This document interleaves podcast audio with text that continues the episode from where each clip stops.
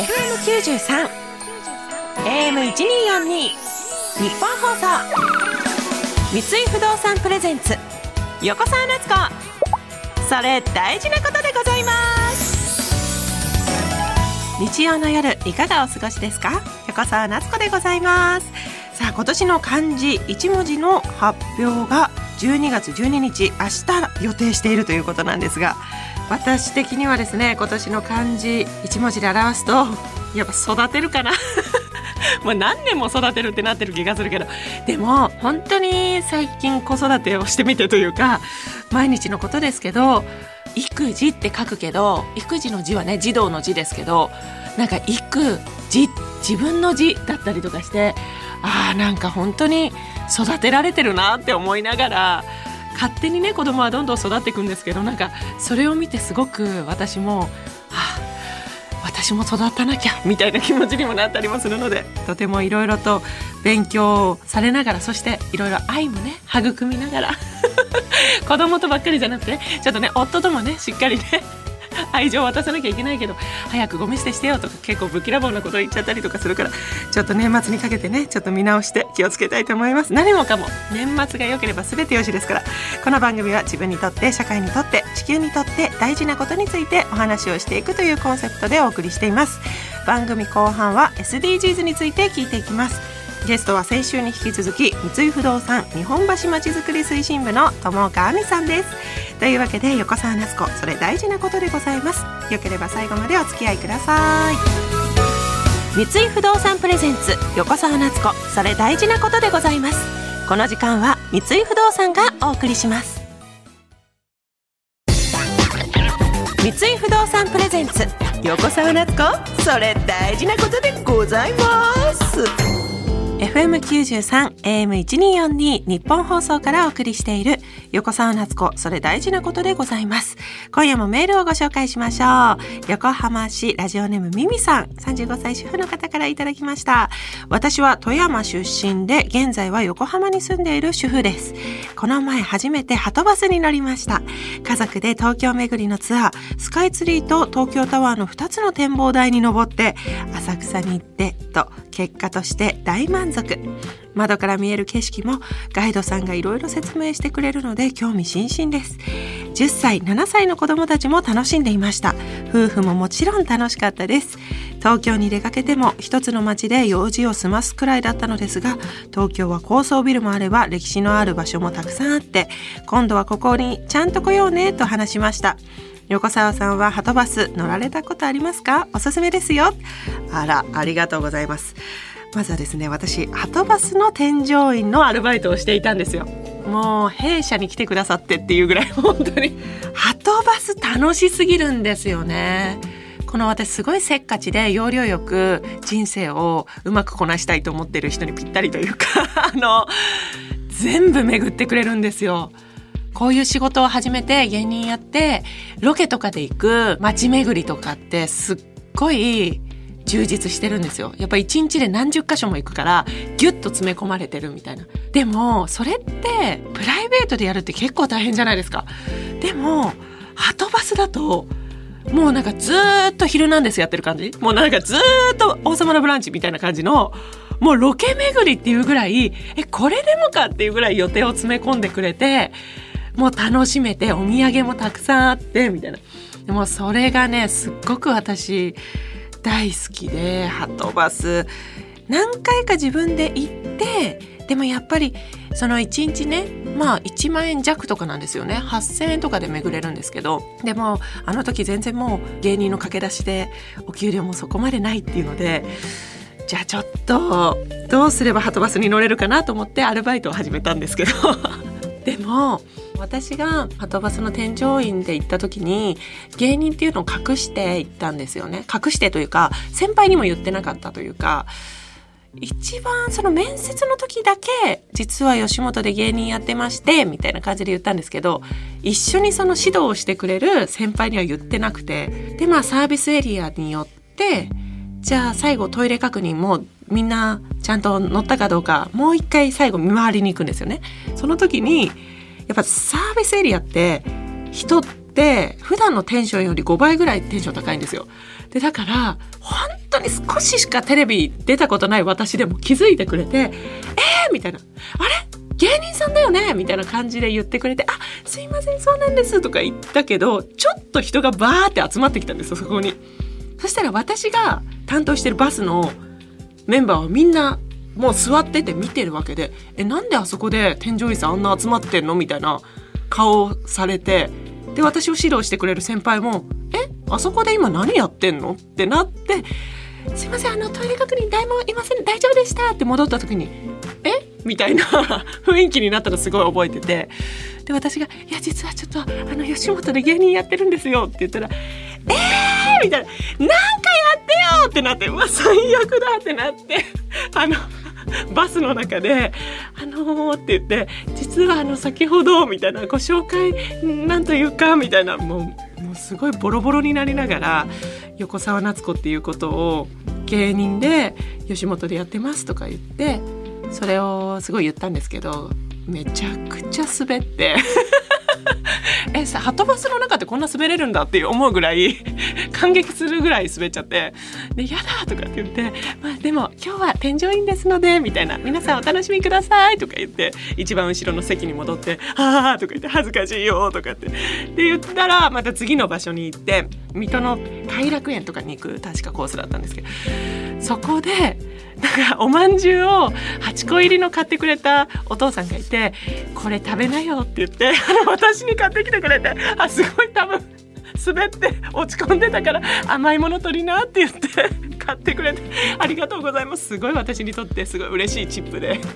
そういういろんなね思い出がありますがまたねはとバス乗りたいなと思っております。さあ番組ではあなたからのメールもお待ちしております。あなたが大事にしていることや私横澤夏子に聞いてみたいことなど何でも OK です。番組メールアドレスは横澤アットマーク 1242.com 横澤アットマーク 1242.com 横澤のスペルは YOKOSAWA です。この後は私にとっても皆さんにとっても大事なこと SDGs についてお伺いします。井不動産プレゼンツ。横澤夏子。それ大事なことでございます。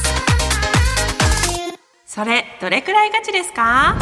この時間は様々な人にとって大事なこと SDGs についてお話をお伺いしていきます。今週も三井不動産日本橋まちづくり推進部の友岡亜美さんです。よろしくお願いします。よろしくお願いします。さあ友岡さんこの季節ですので今年の漢字一文字教えてください。はい。変わるの変っていう一字ではい。お願いします。どうしてですか？仕事の面でもこうやる内容であったりとか、うん、まあ、あの人の移動でこう関わる方が変わったりとか、はい、あとこうプライベートでもお引越しをしたんですねなのでちょっと講師ともに盛りだくさんの1年を送りました。結構バタバタとしていた1年だったんですね、はい、そうでした。それは変わる年でしたね、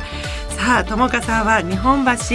再生計画に携わっていらっしゃるわけですが今日は SDGs のどの目標についてでしょうか？はい。今日は目標17のパートナーシップで目標を達成しようです。SDGs の17の目標は幅広い分野にわたります、はいそれぞれの国が取り組むこともあれば国と国の協力が必要なこともあって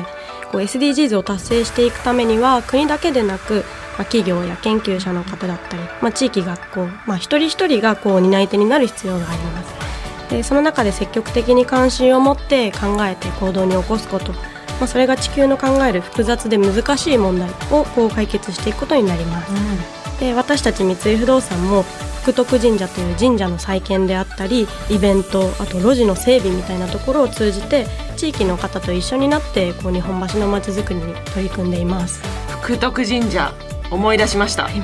もしかしてコレド室町の裏にあるところですか？そうですそうです。すごい！わかりました。ジャルジャルの福徳さんに福徳神社がありますよって写真送りました。確かに。そうですそうです。同じ福徳ですよね。同じですね。服に徳ってすごくいい感じでご利益すごいありそうですよね。そうなんです。あの本当にそうでこう宝くじの祈願に訪れる方がいらっしゃったり、えー、こう結構金運にこうまつわるこうパワースポットとしても知られてて。やだそうなんです。ちゃんとお参りします。はい。ぜひお願いします。昔からある神社なんですか？そうなんです。もともと神社はあったんですけど、はいはいはい、こう街づくりの中で建物の上にあったものを実際にこう開発の中で街の下に下ろすというか 体験をしたっていうそういうこともできるんですね。でも結構見ると綺麗な神社というか、はい、ライトアップもされて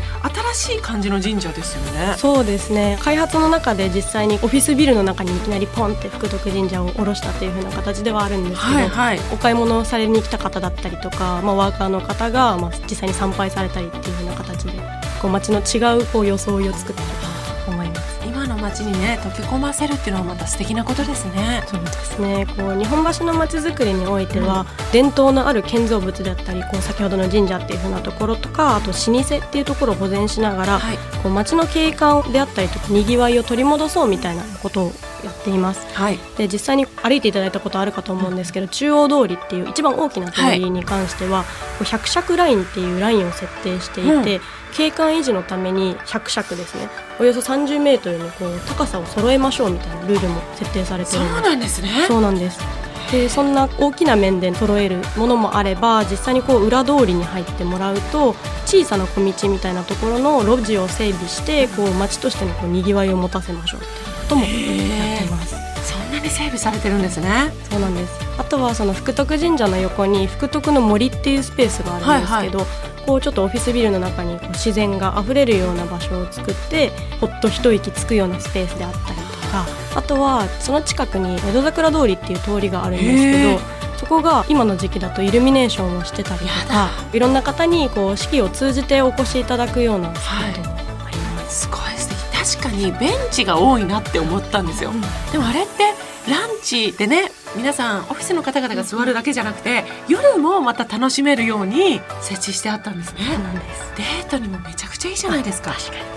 え他にはどんなことをされていますか？はい江戸時代ですね日本橋には魚河岸があったんですね、うんうんうん、1935年に築地市場に移転が完了するまではずっと江戸日本橋の人たちの食料であったりとか物資の供給っていうところを支えるパイプライン築地の前がそこだったんですそうなんです、え。ー、結構知られてない方も多いんですけど。日本橋はもうその海の町だったんですね、はい、そうなんです。こう水運っていうところがすごく発達していて、はい、でもあんまりこう水運っていうものが使われなくなっていってはいたんですけどこう徐々にこう蘇らせていこうみたいなことをやっています。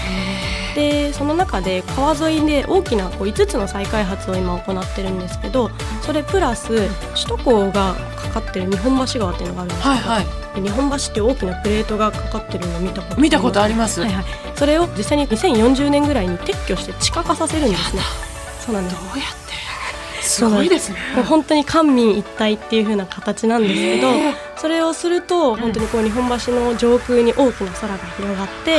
実際にこう水運も活性化するみたいなことを今目指してまちづくりに取り組んでいます。今高架下な感じしますもんね。でも壮大な計画ですね。江戸時代はその江戸の町は運河があって水の都ってことだったんですね、そうですいやワクワクする。この町の再生計画っていうのはねそこに住む人たちの生活にも大きく影響してくると思いますがそういった日本橋の方たちのつながりどのように取り組まれてるんですか？はい。日本橋の人のつながりでいうと町会とかこう飲食店のコミュニティがすごくずっと残り続けているっていうのは特徴だなっていうふうに感じます。新年に町会ごとにお餅つきしたりとか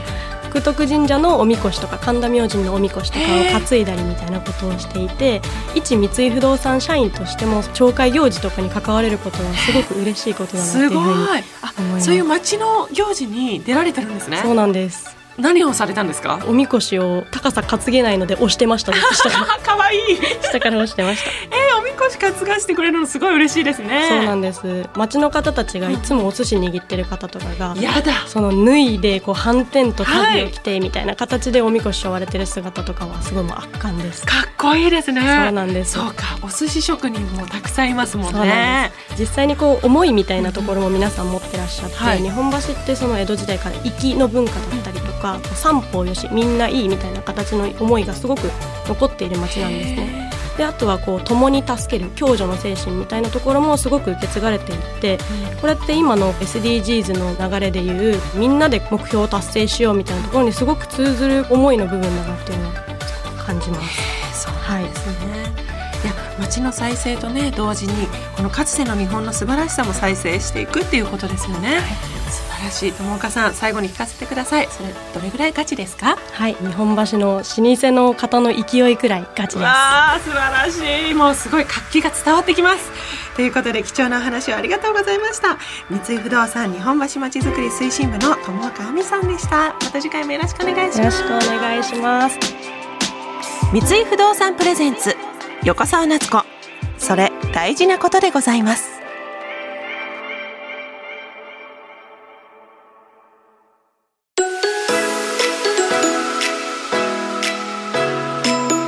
三井不動産プレゼンツ横澤夏子。それ大事なことでございます。この時間は三井不動産がお送りしました。横澤夏子それ大事なことでございます。そろそろエンディングです。わあちょっと本当に日本橋の上の高速がまた下に入れられるっていう